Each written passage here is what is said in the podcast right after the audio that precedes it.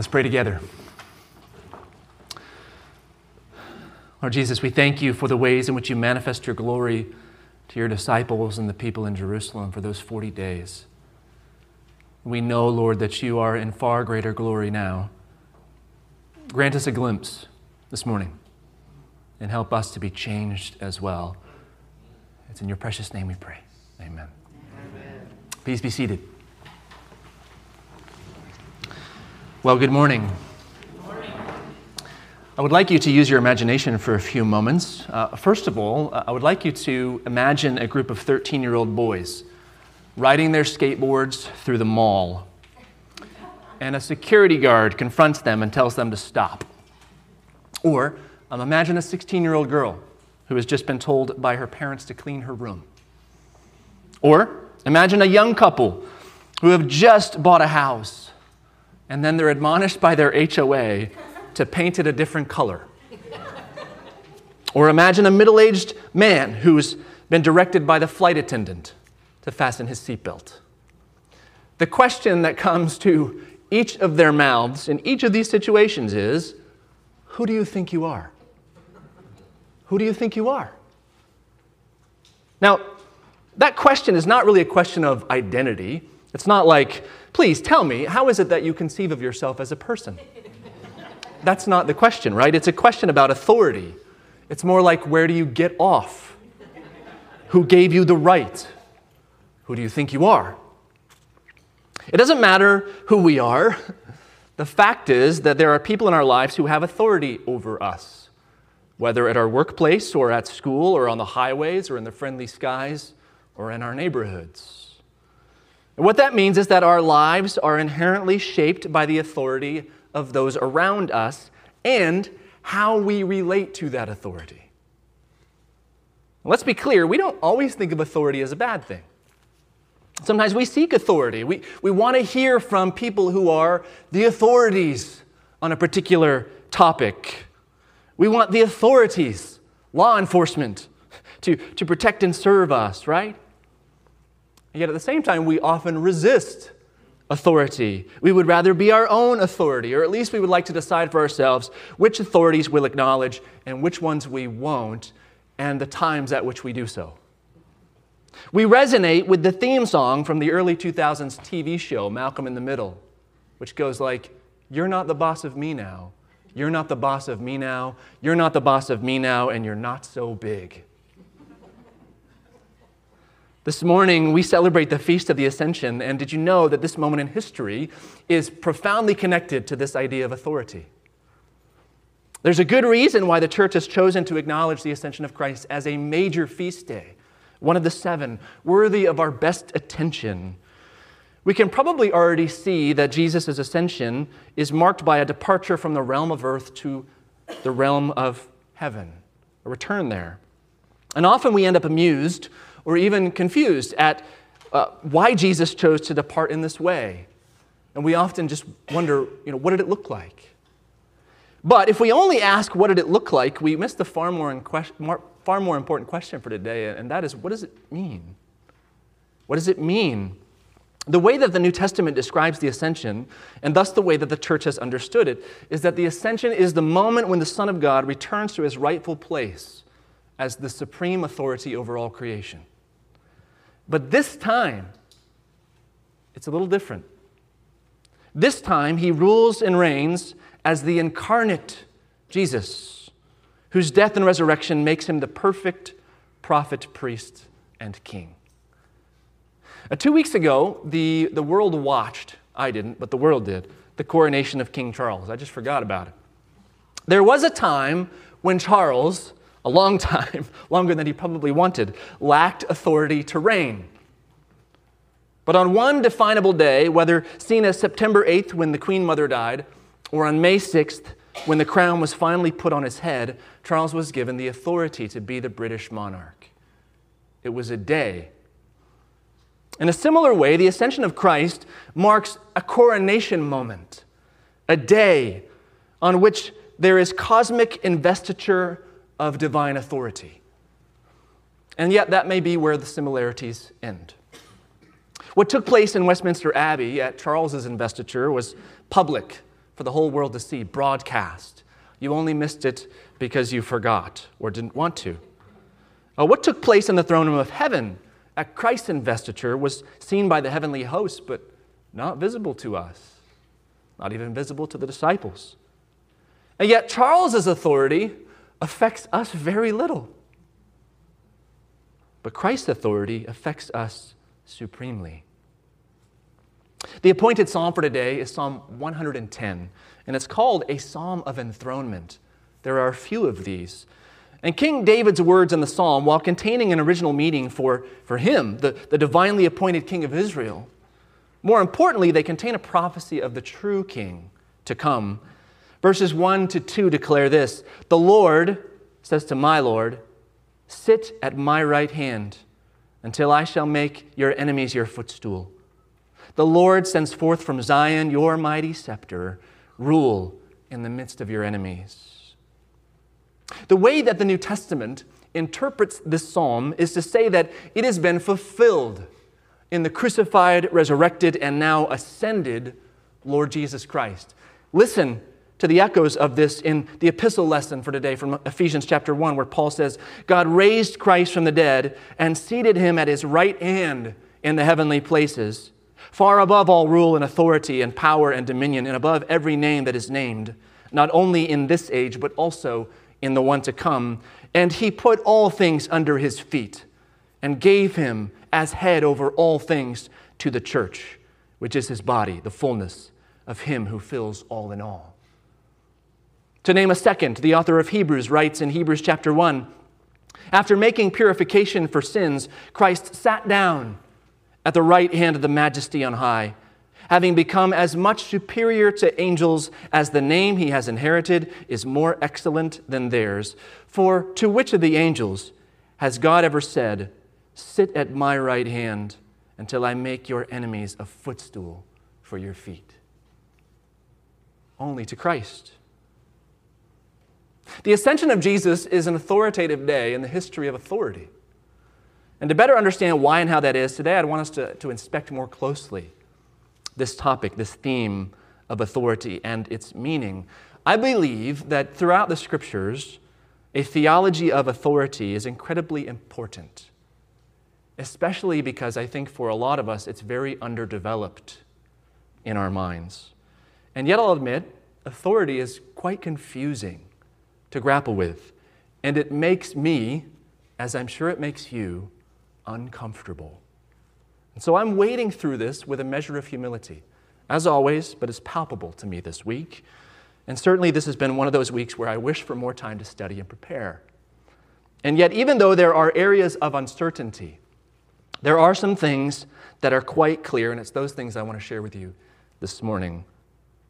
As we think about and speak about authority, we can often use that word interchangeably with the word power.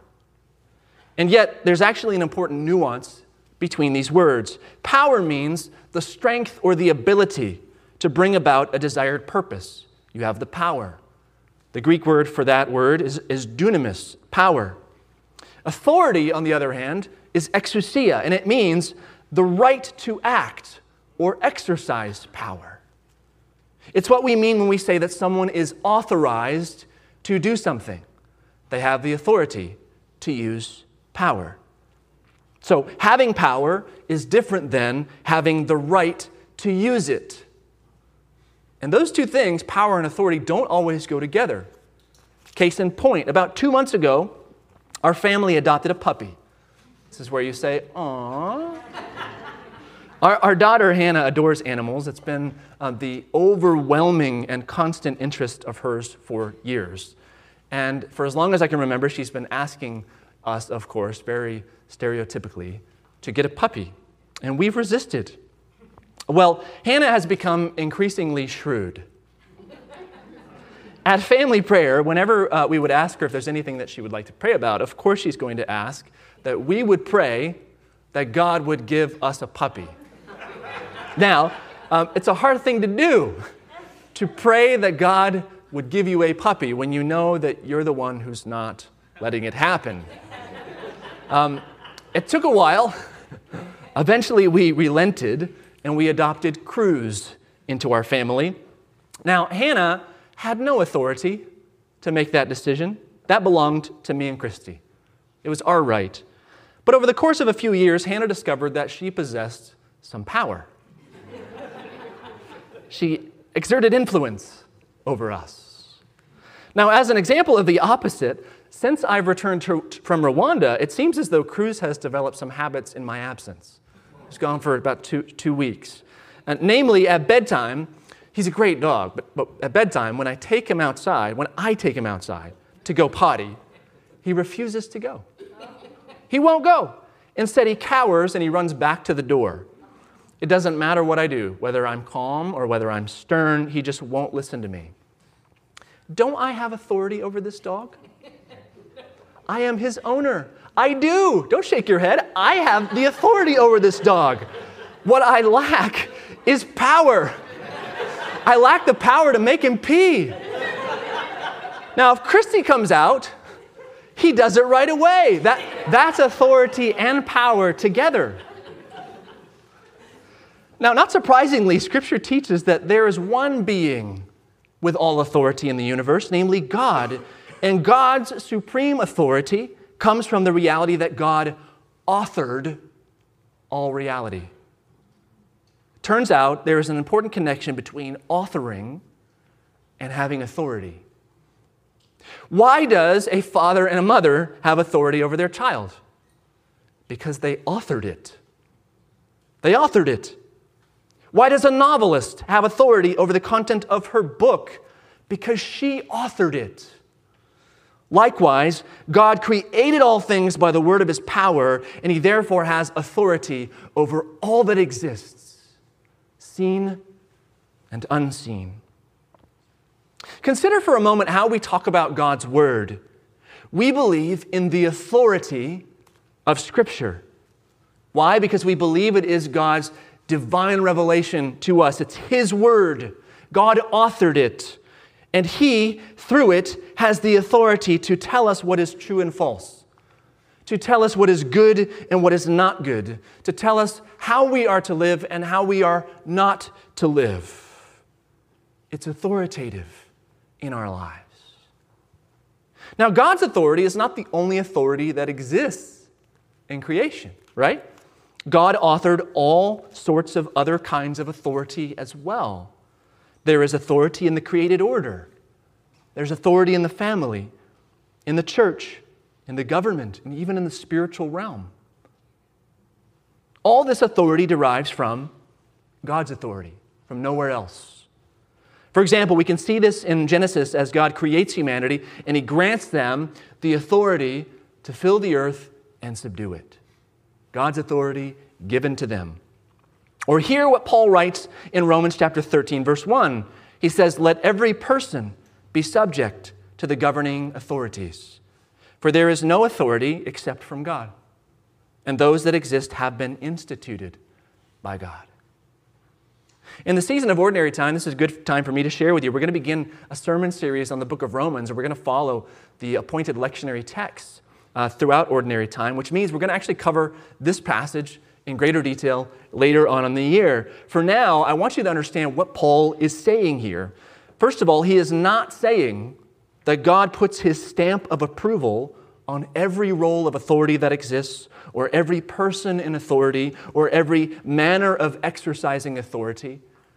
Um, in the same way, he did not approve of how Adam and Eve used the authority that he gave to them. And yet, Paul is validating the fact that if authority exists, it finds its rightful source in God. There's no other source. In other words, we shouldn't despise it. Consider the conversation that Jesus has with Pontius Pilate before his execution. In John chapter 19, he says, Pilate said to him, Do you not know that I have the authority to release you and the authority to crucify you? Jesus answered him, You would have no authority over me unless it had been given to you from above. Jesus acknowledges the authority, and yet he notifies Pilate that no authority comes except only authority comes from God, therefore his authority must be from the same source. Now, Jesus isn't validating Pontius Pilate's character, he's not commending his rule. Jesus is not going to pat him on the back for turning him over to be crucified, but he does acknowledge that there is no authority except God's. Therefore, to submit to God's authority includes submitting to the authorities that God has given. This is what the scripture says. Now, we'll talk more about this in just a few minutes, but it's here I want to return to Christ's ascension into heaven. And I want you to imagine, and we get this imagery in Psalm 110, the, the, the image of the king's scepter as a symbol of authority. God holds that scepter as the rightful ruler of the universe. He's the divine author of all things, right? Imagine God with a scepter. Colossians 1 makes it clear that Jesus, the Son of God, had a rightful grip on that scepter as he is Son of God. In Colossians 1, it says, For by him, Christ, all things were created, in heaven and on earth, whether visible and invisible, whether thrones or dominions or rulers or other authorities. All things were created through him and for him, and he is before all things, and in him all things hold together. The Son of God. However, Despite rightfully holding the scepter of authority, God the Son emptied himself. He laid down the scepter to become incarnate as a human being and redeem his creation. That's the gospel. Philippians 2 describes this very notably. Christ Jesus, who though he was in the form of God, did not count equality with God a thing to be grasped, but he emptied himself taking the form of a servant, being born in the likeness of men, and being found in human form, he humbled himself by becoming obedient to the point of death, even death on a cross. Do you see how Christ submitted himself to authority? But while it was God's sovereign plan to relinquish authority in order to save sinners who rejected his authority, it was also God's plan that he would take it up again when all was accomplished. And this is the ascension. This is the ascension. Christ ascends into heaven, retakes the scepter. But this time is different. He's not just God, He is the God man. God the Son lays down the scepter, but God the Son, eternally joined to human flesh, is the one to take it up again. In other words, humanity finds itself pulled up into the Godhead. Redeemed by Christ, experiencing once again, since Adam and, Eve, Adam and Eve's time, the sheer goodness of God's supreme authority. And indeed, it is good. Jesus shows us what true divine authority looks like. And it looks like exercising authority with self giving love self giving love. When we understand the true nature of authority as God made it and as God Himself wields it, we are not repelled by authority. We're drawn to it as if we were made for it. I love how Anglican theologian N.T. Wright puts this. He says, To embrace the ascension is to heave a sigh of relief to give up the struggle to be God, and with it, the inevitable despair at our constant failure, and then to enjoy our status as creatures. Image bearing creatures, but creatures nonetheless.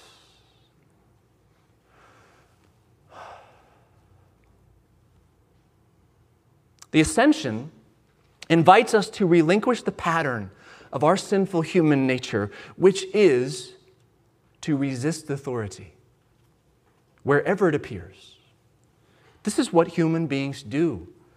From Adam and Eve down to us, it's the true nature of what sin is. We distrust the authority of Almighty God. We're not sure He has his, our best interest in mind. We're not sure we want to listen. And so we make ourselves into little authoritative gods to do what is right in our own eyes. This is not only a way to understand what each act of sin actually is, resisting God's authority and claiming to be our own. Namely, it also helps us understand ways of life that in themselves are a resisting of authority. Here are two examples, and both of them are extreme. First of all, there are some people who resist authority by seeking to conquer it.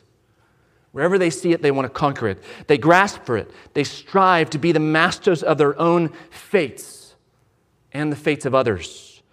And eventually, they, they find themselves at the top of the ladder. They're commanders and chief executives and top politicians, the worst of whom we would call authoritarians. On the other hand, there are those who resist authority by seeking to escape it by getting as far away from it as possible. They work hard to cut themselves free of anyone else's demands, even if it means cutting themselves out of the fabric of society. And eventually they find themselves as vagabonds or recluses who need no one and answer to no one. These are two very different responses to authority, but in either case, it's still the self who is the authority? Not God. Not God. And wherever we make that our aim to be the authority, not God, we are wrong. And the way the Apostle Peter describes this human impulse in me and in you and in every human who's ever lived is as wickedness. Wickedness. He says of the wicked in 2 Peter chapter 2 verse 10, they are those who despise authority, God's or any manifestation thereof. How do you feel about authority? It probably doesn't make you feel warm and fuzzy. Probably not. And I think it's probably because we are, we are products of our culture. It doesn't make our culture feel warm and fuzzy. Our culture, in many ways, despises authority. Our nation was born out of rebellion against authority. We are fiercely independent. We are inherently suspicious of those in authority. We want no authorities in our lives except those we choose. And all the abuses of authority that we see around us, and they are everywhere, only further convince us that we are right to feel this way. If I called you a bunch of sheeple, I doubt you would like that. I doubt you would like me to imply that you are just the kind of people who obey authorities because you can't think for yourselves, you can't make your own decisions, and you just conform. And in one sense, okay, no problem. I don't want to be a sheeple either. Christians aren't supposed to be mindlessly following instructions. We aren't supposed to be those who just wander after the Pied Pipers in our culture. We have to be wiser and more shrewd than that, like Hannah. But Christians are called sheep after all, right? Are we identifiable as God's flock? Do we have a shepherd after all? If we embrace the way that Scripture talks about us and about our authority, then we must embrace that we are always to be mindful of Christ, who leads us and calls us to submit to His authority, and wherever He has chosen for it to be present in His creation. That's what the scripture says. In the story of scripture, we are told of many threats to God's good creation. Authority is actually not one of them. Instead, authority is described as something inherently good in the created order. All authority belongs to God, and all authority that exists is given by God. And that means to honor Christ's authority, we honor the authorities that Christ has established in their various realms. To citizens, 1 Peter 2 says, honor the emperor. To servants, 1 Peter 2 says, be subject to your masters with all respect, not only to the good and gentle, but also to the unjust. To children, Ephesians 6 says, obey your parents in the Lord, for this is right. To wives, Colossians 3 says, submit to your husbands as is fitting in the Lord. To church people, Hebrews 13 says, Obey your leaders and submit to them, for they are keeping watch over your souls as those who will have to give an account. Now, I know that there are different hermeneutics and different interpretations for understanding how these passages apply, but you cannot read the New Testament and get away from a doctrine of authority and what it means in God's good creation. These passages are not saying that imperial government is God's design or that slavery has God's stamp of approval, or that God doesn't care about bad parents, or that husbands are God's favorite, no matter what kind of men they are, or that God turns a blind eye to abusive church leaders. Far from it. That's evil, not good. But instead, the scriptures do speak about authority as good before spoiled. And if we let the scriptures speak above the cultural noise around us, and above the impulses of our own hearts within us, we will find, we will find in the scriptures a freeing vision of the proper function of authority among the people of God. We will find it. We'll find it. Because authority isn't the problem. Authority is not the thing that Christ has come to free us from. Does that make sense? Christ did not come to free us from authority. The American gospel might say that. It's not the gospel in here. Instead, first of all, Christ has come to free us from our desire to throw off his authority because we just want to choose for ourselves. That's the first thing that God has come to redeem us from. The second thing that God has come to redeem us from are those entities who do not exercise their God given authority for His good and for, our, for His glory and for our good, to free us from them. And that freedom comes eschatologically. As the kingdom of God makes its way into the world more and more and more. In other words, beloved, the problem is not that we have authority in our lives. Rather, the problems are resistance to God's authority and abuse of authority. And that's a very different way of looking at it. Christ's incarnation and his death and his resurrection and his ascension, what the church refers to as the paschal mystery, are presented in Scripture as the solution to these problems the resistance of God's authority and the abuse of God's given authority. In the paschal mystery, we are called to embrace the absolute authority of God the Son, who exercises that authority through loving service. And also, when we embrace Him as our Lord, we learn that all authority is and will one day be held accountable to His authority. No one is off the hook. No one. Now, I would guess that for most of you, the burning question in your minds right now is not, so tell us, Peter, how, how can we better submit to authority for the glory of God? It's probably not your question right now. Your question is probably something more along the lines of, tell us when we get to rebel. what about my country? What about my parents? What about my church? What about my marriage? What about, what about, what about, what about? What are we supposed to do when, when the authority over us mistreats us? The Bible has a lot to say about that. What are we supposed to do when the authority over us wants us to disobey God's commands? The Bible has a lot to say about that. These are good questions which deserve good answers, and we're going to get to them in time, particularly when we get to Romans chapter 13.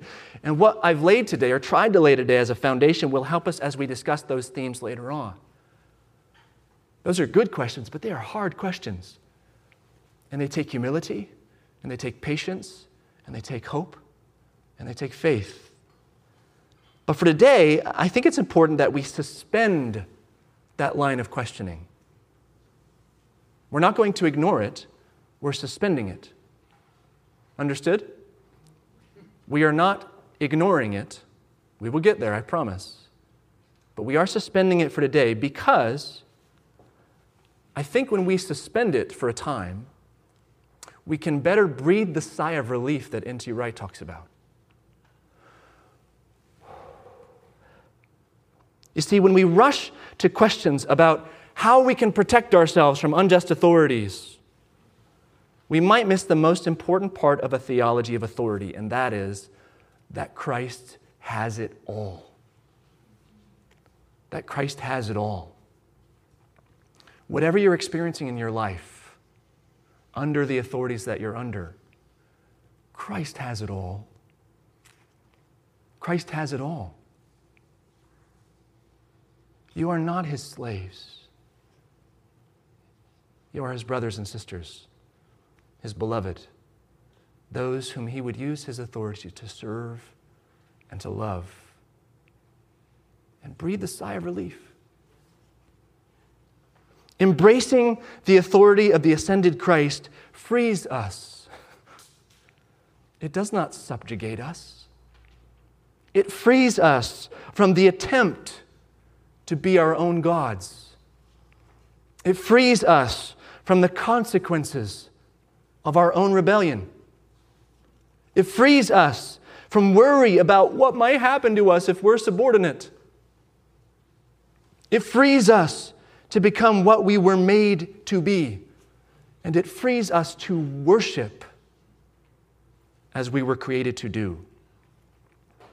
The ascension of Jesus presents every one of you, whether you're a Christian or whether you're not yet a Christian, with one question Will you embrace Christ's authority over your life? Will you embrace it? Becoming a follower of Jesus is to declare Jesus is the Lord. And you surrender to Him the rule and reign over your life. You let Him have the authority that rightfully belongs to Him and not to you. So, so beloved, today I, I want us to be imitators of Jesus' diverse band of disciples men and women who witnessed the resurrected Christ and then witnessed the ascended Christ. And this is what it says in Luke chapter 24, which we heard today. And Jesus led them out as far as Bethany, and lifting up his hands, he blessed them. And he blessed them, then parted from them, and was carried up into heaven. And they worshiped him. And they worshiped him. May we worship him, our supreme authority, the good, right, and true Lord of all that is. Amen.